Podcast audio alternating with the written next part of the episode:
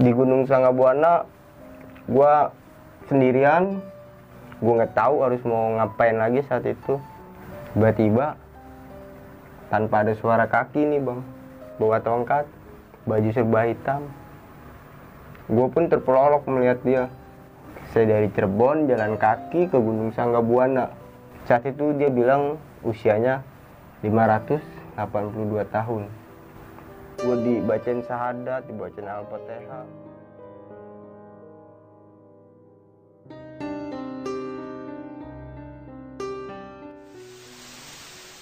Assalamualaikum warahmatullahi wabarakatuh. Balik lagi bersama gue Indra di besok pagi. Pada momen kali ini gue kedatangan salah satu narasumber yang mungkin udah nggak asing bagi kalian pernah menceritakan pengalaman pendakian mistis di salah satu gunung. Nah, sempat viral juga tuh Mar ya. iya bang Nah, mungkin langsung aja lah. Apa kabar Mar? sehat bang Kegiatan lu sekarang ngapain aja nih? kerja Ah. ada waktu gue solo hiking Ah. solo baskrep Mbak Scrap tuh masih lu jalani sampai sekarang ya? masih bang Nah, kalau gue boleh tahu nih Mar, Hmm. lu ingin menceritakan cerita lu saat di gunung mana nih? di Gunung Sanggabuana bang Sangga Buana. Ya, waktu itu gue naik tahun 2020, gue bulan Juni atau Juli gue agak lupa. Hmm. Kalau gue boleh tahu nih Mar, kisi-kisi nih sebelum masuk ke cerita seperti apa sih? Lu mengalami kejadian hal apa aja saat di pendakian itu? Jadi gue emang waktu naik ingin berziarah Hmm. dan sekaligus gue mau memperdalami ilmu survival gue dan ilmu baskrep gue. Pada saat malam hari, gue kedatangan seorang tamu yaitu seorang kakek-kakek yang bilang berusia 582 tahun Bang Indra. Oke, gokil nih. Di sini lu juga sempat mengalami kejadian-kejadian yang sangat di luar batas nalar lu ya Mar? ya? Iya, ini bikin gue bingung lah pokoknya. Gokil, gokil, gokil. Oke, sebelum masuk ke cerita nih, jangan lupa bagi kalian di subscribe besok pagi, like, comment, and share, dan jangan lupa juga nyalain loncengnya supaya tidak tertinggal video-video terbaru dari besok pagi. Dan lu juga punya channel YouTube ya Mar ya? Iya, gue punya Channel YouTube lu apa? Channel YouTube gua Damar Kelana. Lu bisa cek lah bang dokumentasi Ya. pendakian Ah. gua di Gunung Sanggabuana, solo-solo baskrep gua, solo camping. Nah mungkin langsung lu Iya. tengok aja lah ya Mar ya. Di situ juga lu ada dokumentasi tentang si kakek-kakek itu ya? Ada di video gua. Oke, Lengkap. Buat kalian yang penasaran mungkin langsung tengok ke channel Damar. Oke, tanpa berlama-lama dan untuk mempersingkat waktu, mungkin kita langsung aja nih Mar, masuk Iya. ke ceritanya.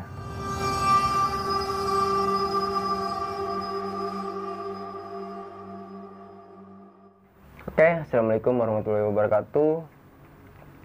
Terima kasih banyak buat Bang Indra dan besok pagi udah mau ngundang gua nih. Thank you juga nih Mar. Undang ya? Yoi.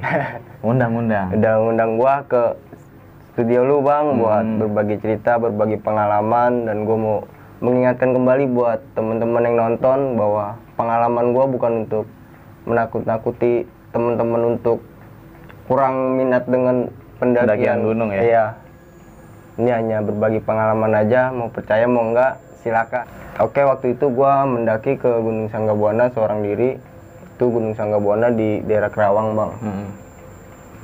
Gua berangkat dari Bekasi jam 4 atau jam 5 saat itu pagi ya. Oke. Gua sampai di Kerawang di wisata Curug Cigentis tuh Hmm. sekitar jam 7 atau 8. Gue biasa parkir motor gua kalau naik Gunung Sanggabuana itu di rumah warga tuh. Hmm. Gue naruh motor di sana dan gue naruh motor di tempat terbilang sesepuh juga orangnya. Gue taruh motor di sana dan gue langsung jalan nih dari tempat parkir ke area registrasi lumayan jauh bang, sekitar 20 menit atau 25 menit gue berjalan baru sampai di tempat registrasi tuh.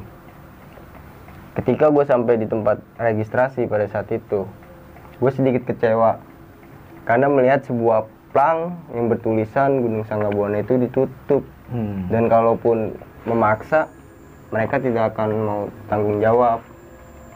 Kira karena gue udah capek jalan dari Bekasi sampai Kerawang dari tempat parkir gue naruh motor sampai tempat registrasi nutup akhirnya gue diam di situ dong. 20 menit gue diam sambil nunggu warga-warga yang lewat nih. Biasanya kan ada tuh petani-petani pisang yang naik motor Hmm. turun ke bawah. Gua nunggu lama di sana sekitar 20 menit. Akhirnya ada seorang bapak-bapak. Gue tanya pak saya mau naik ke Gunung Sanggabuana ini ditutup boleh nggak pak? Saya masuk. Saya bilang gue juga bilang kan saya ingin berjarah ingin naik gunung juga pak akhirnya dibolehin. Saat itu juga gue lumayan seneng gue diizinin. Akhirnya gue baca doa bang sebelum mendaki. Gue baca doa kepada Allah SWT sang pencipta agar pendakian gue seorang diri baik-baik aja bang. Selesai baca doa gue lanjut jalan. Itu masih banyak rumah-rumah warga bang. Hmm. gue ngelewatin sawah-sawah rumah warga warung tuh warung-warung kecil. Hingga berada di sebuah persimpangan yang bertulisan kayak situs Teluk Jambe ke arah kanan pendakian Gunung Sanggabuana ke arah kiri. Dan di Gunung Sanggabuana ini gunung religi bang. Jadi pada saat itu gue jarang bang ketemu sama pendaki yang gue temuin. Ya hanya orang-orang yang ingin berziarah yang mau minta macem-macem. Kebanyakan itu. Gue jarang buat saat itu ketemu pendaki. Gue lanjut jalan. Selang 15 menit gue sampai di tempatnya Abah Wahab. Dan gue tahu namanya Abah Wahab saat itu gue akrab tuh sama Abah sama Abah. Gue gue duduk di warungah gue mesin kopi. Nggak lama si Abah itu nyamperin kamu mau berjarah? Dia nanya. Iya bah dia ngenalin diri namanya Wahab. Dia kuncen Gunung Sanggabuana bang. Ya gue lihat di tempat saunga tuh Hmm. ada sebuah kalender dan hiasan-hiasan kayak foto-foto. Namanya Wahab kuncen Gunung Sanggabuana akhirnya gue sempat diberi wejangan juga sama si Abah. Dia bilang kalau emang mau mendaki silakan kalau emang mau berziarah silakan juga bagus. Malah lebih bagus kan bawa tata krama yang baik. Hmm. gue dikasih wejangan lumayan banyak bang saat itu. Hingga akhirnya gue pun meminta izin ya sama si Abah. Bah izin? Saya mau naik nih tapi mau sedikit nebang-nebang pohon. Untuk latihan bah mau bikin kemah-kemahan pakai dahan-dahan pohon. Untuk basket bang. Saat itu gue pengen praktek buat bipak setelah lama gue ngobrol udah sampai jam satu siang tuh bang.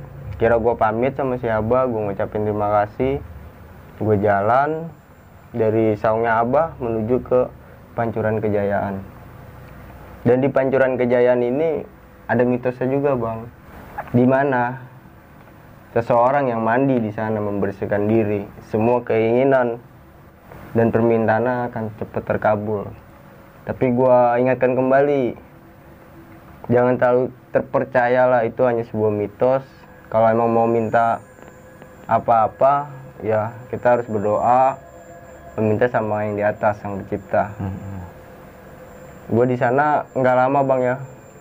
Di air terjun itu gue hanya cuci muka wudhu gue jalan terus gue balik lagi gue balik lagi ke air terjun itu gue ngeliat sebuah batu kotak tipis dan gue langsung mikir kan nih kayaknya batu ini cocok nih gue jadiin pengganti wajan gue bawa wajan saat itu Hmm. tapi gue pengen hal yang lebih klasik Pakai batu. Iya, batu itu gue bawa. Gue sekaligus mengambil air.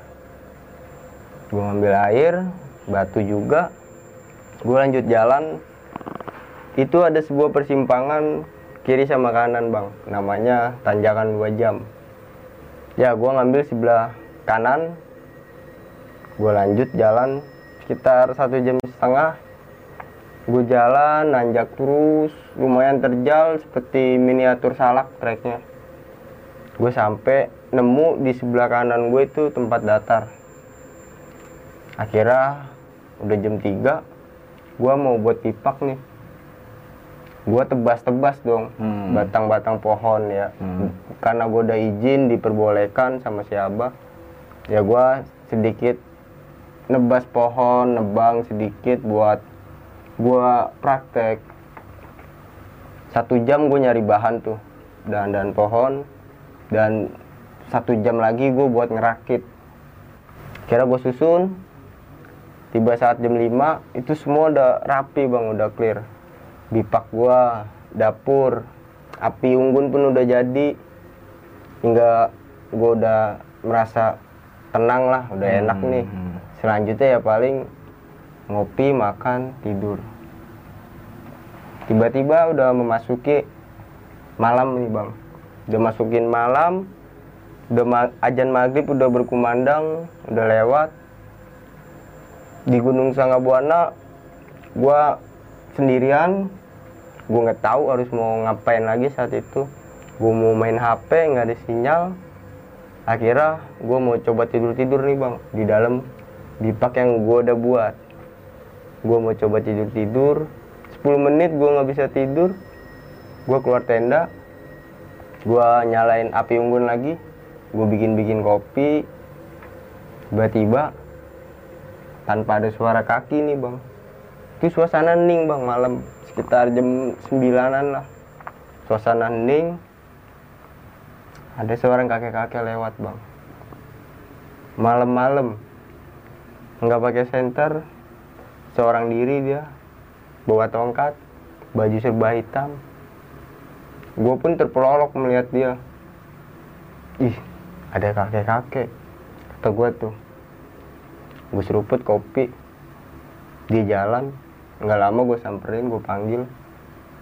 Kek. Sekali. Nggak nengok nggak berhenti. Kek. Tetep masih sama nggak berhenti nggak nengok. Akhirnya gue ngucapin salam. Assalamualaikum kek. Baru dia berhenti gue samperin. Gue tuntun eh sini kek. Gue ajak ke shelter gue ke bipak gue gue ajak ngopi gue tawarin kopi gue tawarin rokok. Gue tanya dong ngapain kek malam-malam sendiri? Kakek dari mana? Terus dia jawab dia dari Cirebon. Dari kesepuan Kanoman. Saya dari Cirebon jalan kaki ke Gunung Sanggabuana. Lu bayangin bang jalan kaki. Dari Cirebon tuh ya. Iya. Saat itu gue mikir ya percaya percaya aja sih. Kalau memang orang udah niat sih apa aja dilakuin dari Cirebon jalan kaki ke Kerawang ke Gunung Sanggabuana. Kira gue memperkenalkan diri gue. Saya Damar ke dari Bekasi. Dia nyebutin namanya, bahkan usianya juga.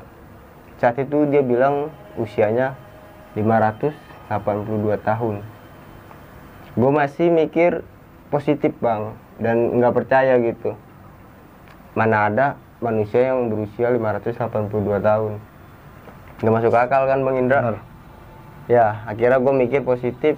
Ah mungkin 58 menyerahkan punten pangeran sabudaya bersatu manusia sebagai tempat aku bagaimana terlaku Yusuf makna wa ta'ala salim kadwasa wa ila Fakilah wa asad wa Muhammad Rasulullah Di atas gunung sebagai anak sudah tua. Dan sumur lima delapan dua. Tentu aku anak ada. Paling terbang kebetulan kira gue berjabat tangan dengan si kakek itu. Tiba-tiba gue didoa-doain bang. Eh gue ditakbirin gue dibacain syahadat dibacain al-fatihah lumayan lama bang. Sekitar lima menit lebih gue berjabat tangan gini. Ketika gue berjabat tangan dengannya dan gue didoa-doain gue merasakan sebuah energi itu masuk. Sebuah getaran masuk. Wah gue lumayan kaget juga. Hingga selesai si kakeknya pun lanjut jalan.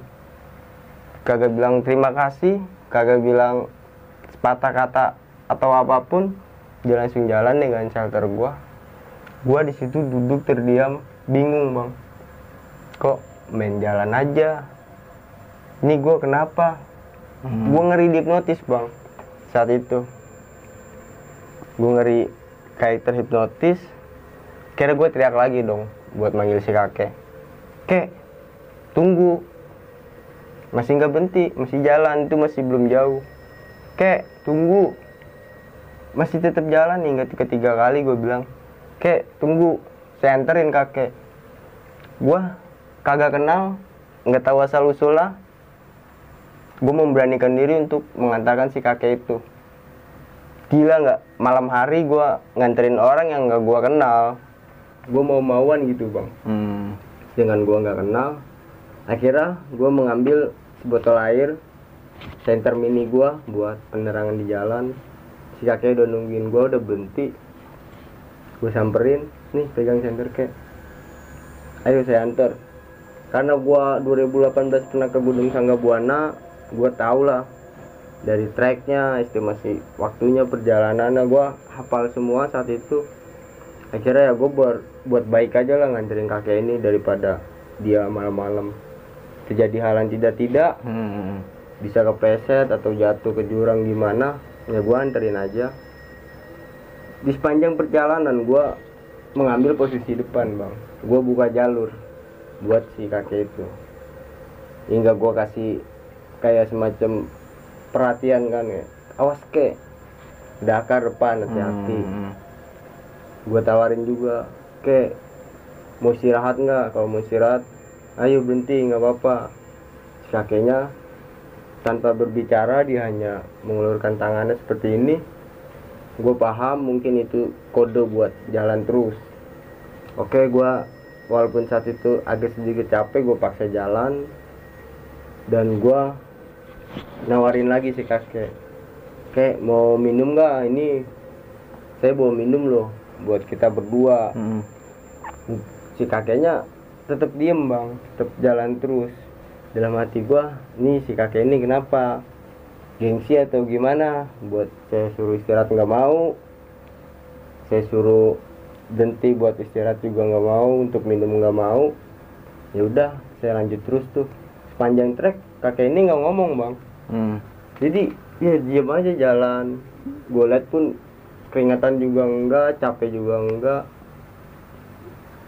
hingga gua tiba di sebuah rumah Hmm. gubuk makom yang jaga raksa Iya, gue berhenti di situ, dia pun berhenti, baru dia berkata, "Ayo Raden masuk."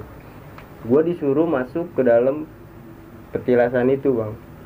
Ya, sedangkan waktu 2018 yang lalu gua naik ke Gunung Sanggabuana, gua nggak berani bang buat untuk masuk ke dalam rumah itu, karena gua takut ya kejadi hal yang enggak enggak lah Hmm. Kayak semacam gua entah ketemu setan, demit, karena gua takut orang bang. Hmm. Akhirnya gua di posnya tuh waktu itu sama teman gua di Suendra, gua di pos makan mie sambil ngirim-ngirim doa lah al-fatihah buat yang berada di makom itu. Dan sekarang gua masuk berdua sama kakek itu. Jantung gua deg-degan, kepompa parah. Akhirnya gua berinisiatif bang untuk merekam. Gue ngerekam audio gue masukin di baju gua ini supaya apa? Kalau memang gua kena hipnotis atau terjadi hal yang enggak enggak dalam diri gua rekaman ini bisa jadi barang bukti. Hmm. kalau gua di apa-apain. Gua masuk si kakek bilang sini duduk sila. Kira? Gua duduk sila tuh sambil ngerekam. Gua taruh sini di sini gua lagi sila. Di sini kakek kakeknya udah mau mulai nih baca doa. Suasana hening gelap di ruangan itu. Dan di depan gua ini ada sebuah petilasan dua bang. Hmm. ada sebuah petilasan dua.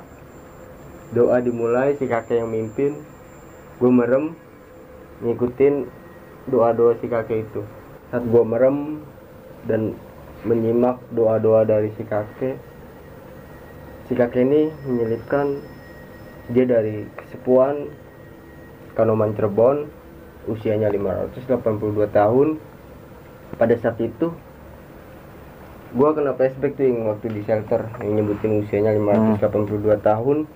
Gua kira bohongan dan dia menyebutkan kembali usianya saat di dalam petilasan ya.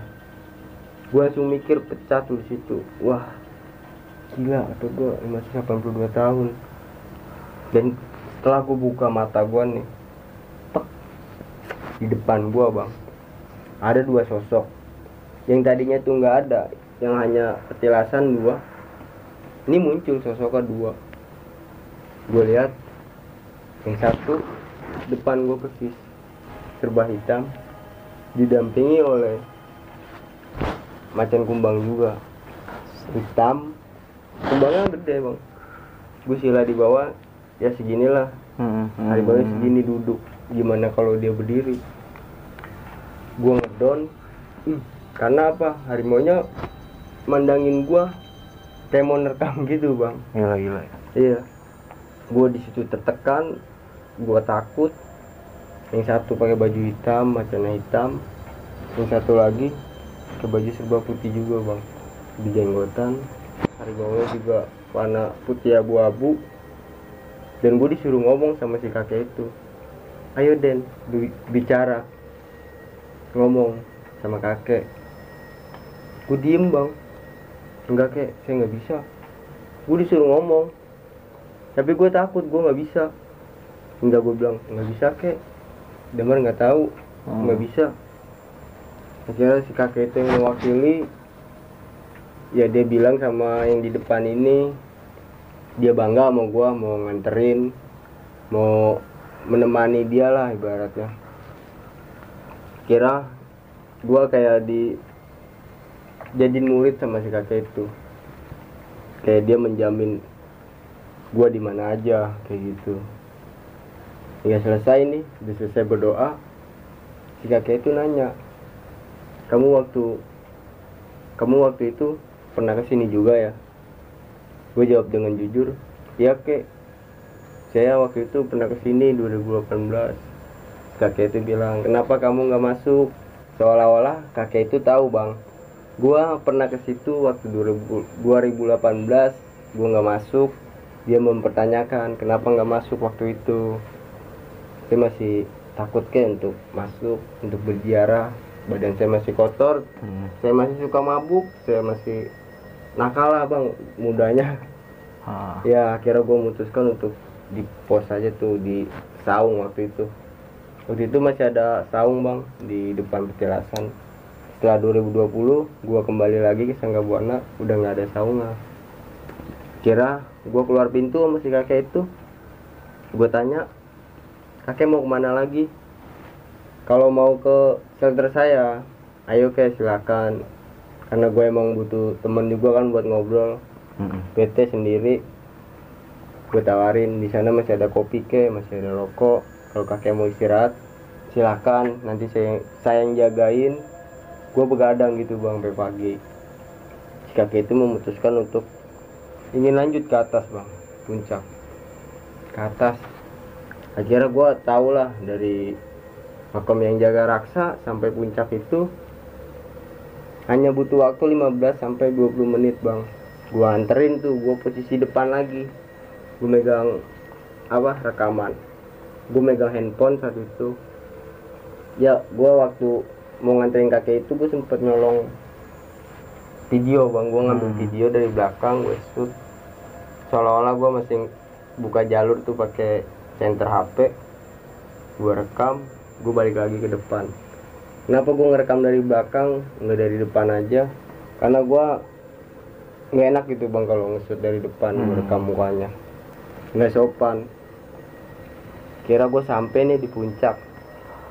Sampai puncak si kakek itu ngomong lagi bang. Kamu main-main aja di sini Raden. Oke gue tahu nih si kakek mau masuk rumah. Akhirnya si kakek itu mau masuk rumah nih. Masuk ke sebuah rumah tuh di puncak. Di Gunung Sanggabuana banyak rumahnya kayak rumah penduduk situ warga warung dan beberapa petilasan juga ada di atasnya. Kakek itu bilang gua disuruh di situ aja main-main. Kira kakeknya masuk nih ke dalam. Ke dalam sebuah petilasan. Gue liatin. Oke dia masuk. Karena gua bosen bang buat masuk ke dalam nih doa-doa lagi. Hmm. Ya gue merasa takut kan. Kira gue di puncak Sanggabuana itu malam hari sekitar jam 1 atau jam 12 malam gue berdiam diri di sebuah gubuk yang ada balainya nih balai Hmm. ya kayak rumah gitu. Gue duduk di situ bang. Gue hanya pakai kaos. Gue malam hari di situ sendirian sambil nungguin kakeknya keluar. Tiba-tiba gue tertidur gue tertidur di situ lumayan nyaman. Gue puas tidur di sana. Hingga gue bangun jam setengah enam lah. Jam lima atau setengah enam saat itu. Gue nggak merasa kedinginan gue nggak merasa digigitin nyamuk atau serangga. Gue bangun gue lihat sekeliling gue si kakek nggak ada. Gue cari dong si kakek ke mana? Ibu-ibu warung buka gue tanya bu semalam ada kayak kakek nggak bu? Ngeliat kakek kakek nggak bu? Perawakannya seperti ini ini pakai baju hitam. Semalam dia masuk ke rumah itu bu rumah gubuk itu. Ibunya bingung. Nggak ada deh nggak ada kayak kakek. Semalam masuk situ bu. Yang bener kamu. Gue digituin. Iya bu bener. Semalam masuk rumah itu itu rumah udah lama dikunci digembok sama pihak pengelola sana Hmm. Iya, gue bingung dong. Gue cek rumah itu digembok bang. Ada gemboknya tuh. Dan pada malam hari gue lihat si kakek itu masuk. Masuk. Ya enjoy aja buka pintu masuk. Pas pagi hari gue lihat digembok dan ibu warung pun bilang itu udah lama digembok. Gue bingung tuh pagi hari. Gue ngalamin apa? Gue kenapa? Akhirnya gue pamit nih sama ibu warung. Yaudah bu, makasih. Gue turun ke bawah bang. Dan gue inget gue ngerekam tuh. Gue setel rekamannya berulang-ulang kali tuh ada mungkin lima kali sambil turun gue dengerin gue hanya memastikan gitu benar nggak usianya segitu gue ulang-ulang ternyata emang usianya 582 tahun nyebutin uh gue bingung banget akhirnya gue kembali ke shelter gue gue makan dulu tuh ngopi. Sambil masih mikir gue masih kepikiran terus tuh sampai bawah. Tentang pertemuan gue sama si kakek itu. Menjadi kayak semacam sebuah misteri dalam hidup gue gue lanjut nih gue packing. Gue hancurin tuh bipak gue gue buang-buang. Gue turun ke bawah gue ketemu seorang penjara. Seorang penjara rapi bang kayak model-model pejabat. Hmm. orang kantoran dia ditemani dipandu sama masyarakat situ juga. Sama kamsi lah mungkin gue nyebutnya. Gue turun gue kembali ke parkiran motor gue gue tanyakan sama kakek itu kek emang bener ya di Gunung Sanggabuana ada yang berusia 500 Kak- si kakek yang parkiran ini bilang ya memang betul ada. Bahkan lebih dari itu pun ada. Karena Gunung Sanggabuana itu tempat permusyawaraan orang-orang dulu orang-orang sakti. Jadi kumpul kadang di Sanggabuana di Gunung Cermai kayak gitu bang. Dan saat itu mungkin sedang musyawarah bang di dalam Petilasan itu ya. Iya, gue jadi kayak ngikut gitu. Karena di dalam petilasan itu yang dibicarakan itu tentang negara, tentang presiden, kejadian yang akan datang, entah bencana, entah atau apa itu, semua dibicarakan bang saat itu. Gue akhirnya pamit nih, gue kembali ke Bekasi, balik dari naik Gunung Sanggabuana, gue turun, gue tidur. Gue mimpi bang. Gue mimpi berada di sebuah pantai yang ini di ujungnya ini kiri kanan tebing bang tinggi. Ya gue mimpi ada si kakek itu lagi. Dia masuk ke dalam laut berenang. Gue pun diajak. Gue ikut berenang bang. Gue berenang ke dalam laut hingga sampai di dasaran nih. Gue ngeliat rumah gubuk. Si kakeknya bilang masuk. Ambil.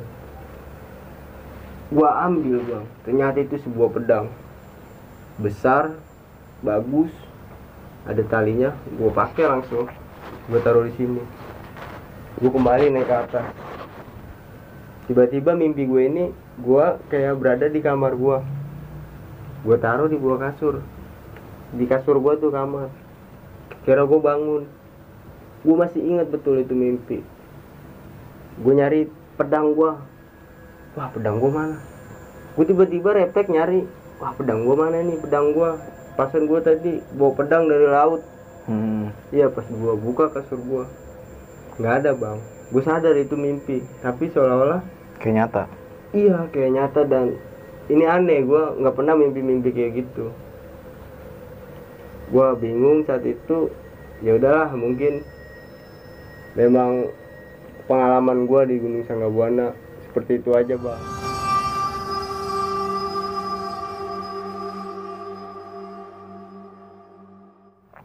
Oke, mungkin itu teman-teman cerita dari Damar Kelana saat pendakiannya di Gunung Sanggabuana. Yang di mana tadi lo menceritakannya Mare. hmm. Kalau Gunung Sanggabuana itu salah satu gunung religi ya. iya gunung religi Beda Orang datang ke situ kalau nggak ziarah ya ada yang dicari lah ya. iya betul bang Dan dicari ini dalam arti ya gaib lah lah iya. ya. Nah tadi lu sempat menjelaskan juga kalau bisa kalau lu minta apa pun itu janganlah ke tempat-tempat itu ya. iya jangan menduakan sang pencipta minta tetap yang di atas iya Nah. bang Oke nih Mar. Ah, lu di Sanggabuana ini eh, pendakiannya lagi tuh benar-benar sendiri nih Mar. sendiri bang Solo hiking ya. hmm. Dan lu sempat pas datang ke apa tuh pos pendakian itu ternyata tutup nih. tutup bang Tutup lu sempat merasa kecewa juga kan. Iya. Udah jauh-jauh datang dari Bekasi ke sini ternyata tutup nih. iya Yang pada akhirnya lu mendapatkan izin untuk naik. ya gue udah dapet izin gue seneng gue nggak pakai lama gercep naik ke atas Hmm. Nah, lu tadi kan sini sempat menjelaskan tentang Bascraft nih, Mar. iya iya Kalau boleh tahu, lu bisa menjelaskan nggak buat teman-teman Bascraft itu seperti apa? basket itu menurut gue keren Hmm. unik dan sangat bermanfaat bang di dalam hobi gue ini naik gunung Hmm. dan menjelajah jadi basket itu seperti gue memanfaatkan apa yang ada di sekeliling di sekitar mau di hutan mau di rumah di kota karena gue di hutan jadi gue memanfaatkan ranting yang jatuh Ah, untuk gue jadiin kayu bakar. Hmm. dan gue mempelajari hal-hal lainnya seperti survival. Kayak gue bikin kalau gue nggak buat tenda gue masih bisa gunakan plywood untuk dijadiin trap tent gue masih bisa bikin bipak dari pohon-pohon. Gue bisa mengenali jenis tumbuhan yang bisa gue konsumsi jamur yang bisa gue konsumsi seperti itu bang Oke, nih Mar. Eh, lanjut kembali setelah lu mendirikan bivak lah ya. hmm. Bivak dan malam hari nih. Lu ketemu dengan salah satu kakek-kakek ya yang sempat menjelaskan umurnya 582 tahun. hmm. Waktu pertama itu lu mengira kan nggak segitu umurnya ya? ya gue langsung mikir mana ada sih manusia yang bertahan hidup sampai berusia 582 tahun sedangkan sekarang aja yang umur 100 tahun itu langka bang Nah, paling mm, apa maksimal banget 70 tahun. iya betul Di sini lu ketemu salah seorang kakek-kakek yang umurnya 582 tahun. hmm. Lu menyangka nggak sih kalau dia itu bukan orang karena dari gelagat gelugutnya nih pas lewat depan bivak lu ya, Hmm. nggak ada suara langkah kaki nih, Mas. iya karena gua kebetulan malam hari gua bosen bang Hmm. dan gua nggak mempersalahkan itu orang atau demit atau apa pun gua hanya welcome sama siapa aja dan gua lihat itu kakek-kakek juga. Naik gunung malam-malam gua merasa kasihan lah kenapa nggak ditemenin? Sedangkan gua tahu estimasi waktunya perjalanan treknya gue temani dia napak. Dia bisa berbicara. Dan saat gua tawari minum istirahat si kakek itu nggak mau menolak untuk jalan terus Hmm. ya mungkin karena gue mikirnya di Cirebon itu banyak gunung si kakek itu udah biasa bang turun naik gunung Dan lu tadi juga sempat menjelaskan kalau si kakek itu jalan kaki dari Cirebon sampai Kerawang lah ya, Gunung Iya, sampai Sanggabuana Gunung itu ya. Dan dia bilang katanya di Gunung Sanggabuana ini dia ada tugas bang Mm-mm. ada tugas gue nggak tahu tugas apa itu karena gue bingung juga jalan kaki dari Cirebon sampai Kerawang ada tugas di Gunung Sanggabuana. Tugasnya apa? Mungkin ada misi tertentu? Gue juga nggak tahu. Dan sampai pada akhirnya lo mengantarkan si kakek itu ya? Iya. Ke salah satu gubuk atau bisa dikatakan petilasan nih. iya. Di sini lo masuk ya? yang jaga raksa gue masuk. Nah, di sini lo masuk dan sempat berdoa dan segala macam. Mas itu ritual lah ya bisa dikatakan ritual Iya. berdoa ya. kayak semacam ziarah dan Hmm, tawasul juga bang. Hmm. Nah di sini lo sempat ditampakin dua sosok nih. Iya, itu gua kaget banget bang, karena awal gua mulai dua sosok ini nggak ada bang. Yang gua lihat petilasan, petilasan. Hmm. Saat gua merem, gua selesai berdoa, gua buka, dia ada. Dan ini pertama kali gua bener-bener jelas bisa Melihat melihat hal yang berbeda bang. melihat eh, hal-hal gaib lah ya. Iya, Lu di situ ketemu eh, melihat sosok macan ya. iya macan yang satu hitam bisa Hmm. dikategorikan mungkin macan kumbang yang satu lagi macan putih dia ada corak abu-abu hitam yang gitu bang lumayan besar Lu di situ takut gak sih Mar? Karena benar-benar di depan lu banget nih. gue takut bang saat itu gue duduk sila itu macan dua-duanya fokusnya ke gue gue merem bang gue baca doa nih yang gue bisa gitu biar gue selamat Hmm. biar gue nggak diterkam Anjir. Sampai pada akhirnya macan itu hilang sendirinya. ya gue selesai masih kakek itu udah ngucapin salam juga kan udah kelar nggak ada Hilang tuh. ya Dan lu benar-benar ngeliat di depan mata lu benar-benar hilang. iya nggak ada tiba-tiba Kenapa lu mengira Mar eh, kalau kakek-kakek ini tadi kan lu sempat Hmm. menjelaskan gua takut hipnotis nih. Berarti lu ada pikiran buruk ke si kakek ini ya kan? Iya. Ini kenapa gue bilang gue takut ke hipnotis bang? Ah, Karena gue sebelumnya ini ngojol bang, ojek online. Oke, ojek online ya. Ya, gue pernah nganterin orang, gue ke hipnotis. Biasa dua orang, dia pakai kayak haji-haji gitu bang. Hmm. Karena mungkin gue terlalu baik, terlalu polos sama orang, gue kena hipnotis. Gue salaman sama si kakeknya ini Pak Haji.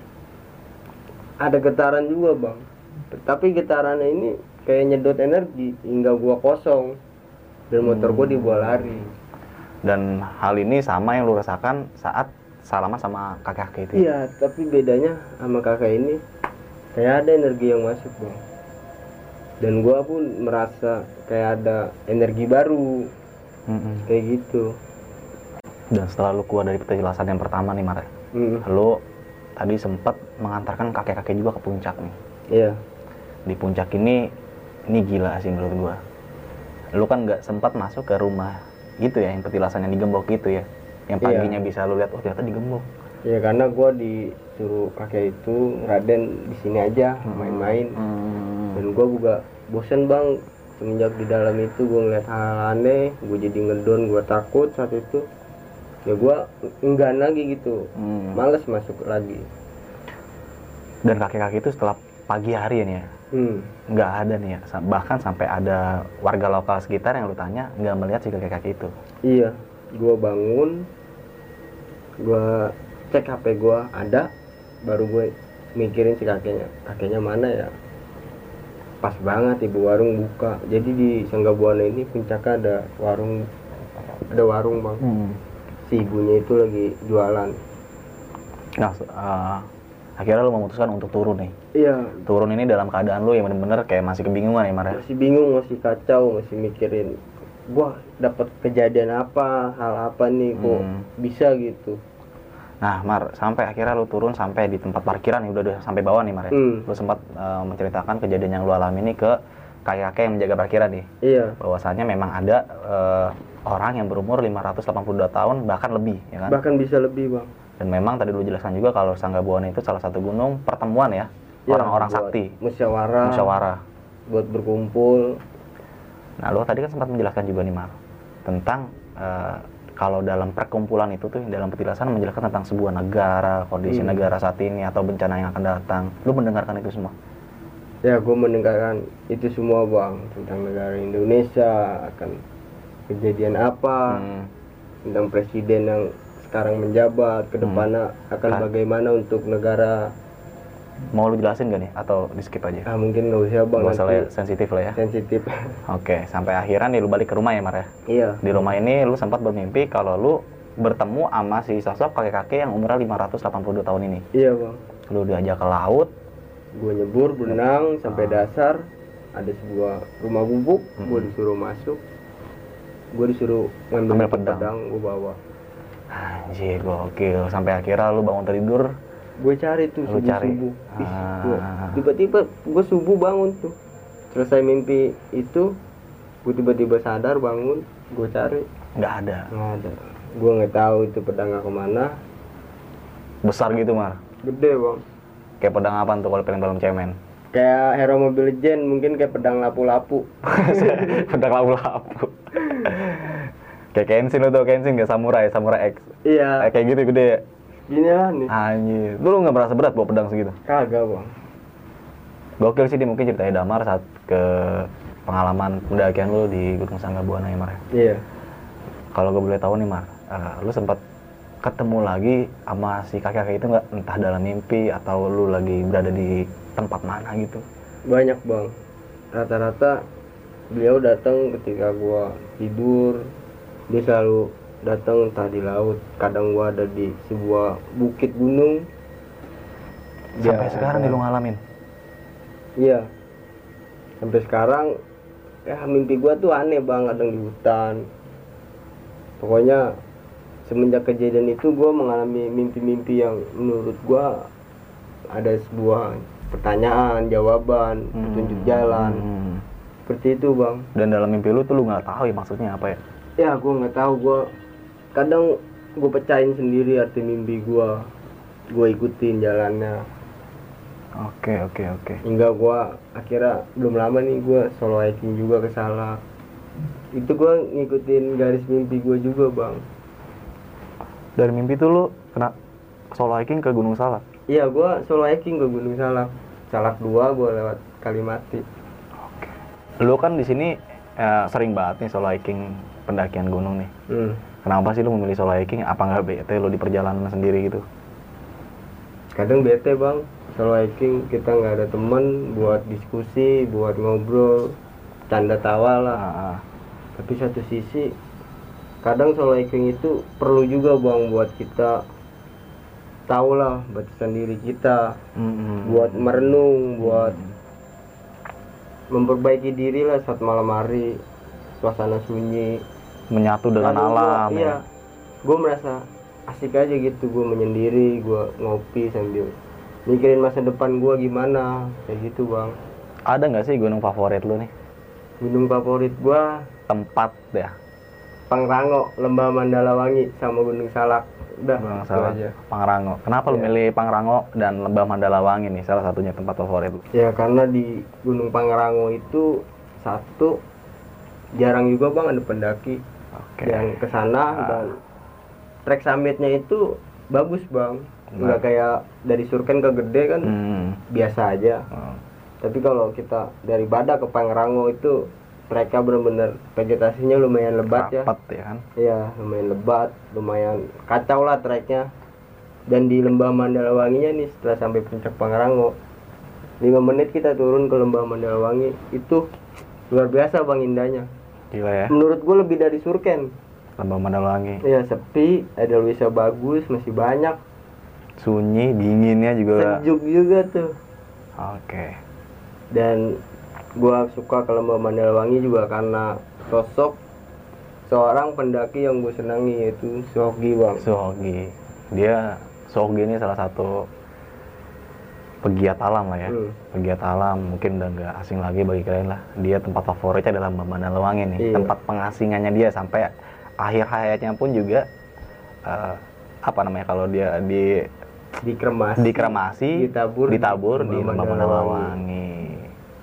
Karena tempat itu mungkin bagi sosok Sogi tempat yang paling indah tempat paling sunyi Oke, mungkin cukup sekian cerita dari Damar saat pendakiannya di Sangga Buana. Tadi juga udah menjelaskan juga saat evaluasi Mar ya. Kita Iya. menjelaskan lu kalau kenapa lu memilih solo hiking, apa itu baskref, dan sosok kakek-kakek itu Hmm. sampai lu udah dibawa mimpi mimpinya yang sampai sekarang ini masih jadi tanda tanya buat lu juga kan iya dan tempat gunung favorit lu adalah Mbah Mandalawangi Mar lu punya pesan-pesan gak nih buat teman-teman semua punya bang mungkin sedikit ya Oke. dan bukan untuk menggurui tapi Oke. untuk mengingatkan kita mau naik gunung jangan lupa untuk izin sama orang tua karena itu penting ya bang penting banget dan di saat di gunung kita bawalah tata krama hal-hal Hmm. baik hmm.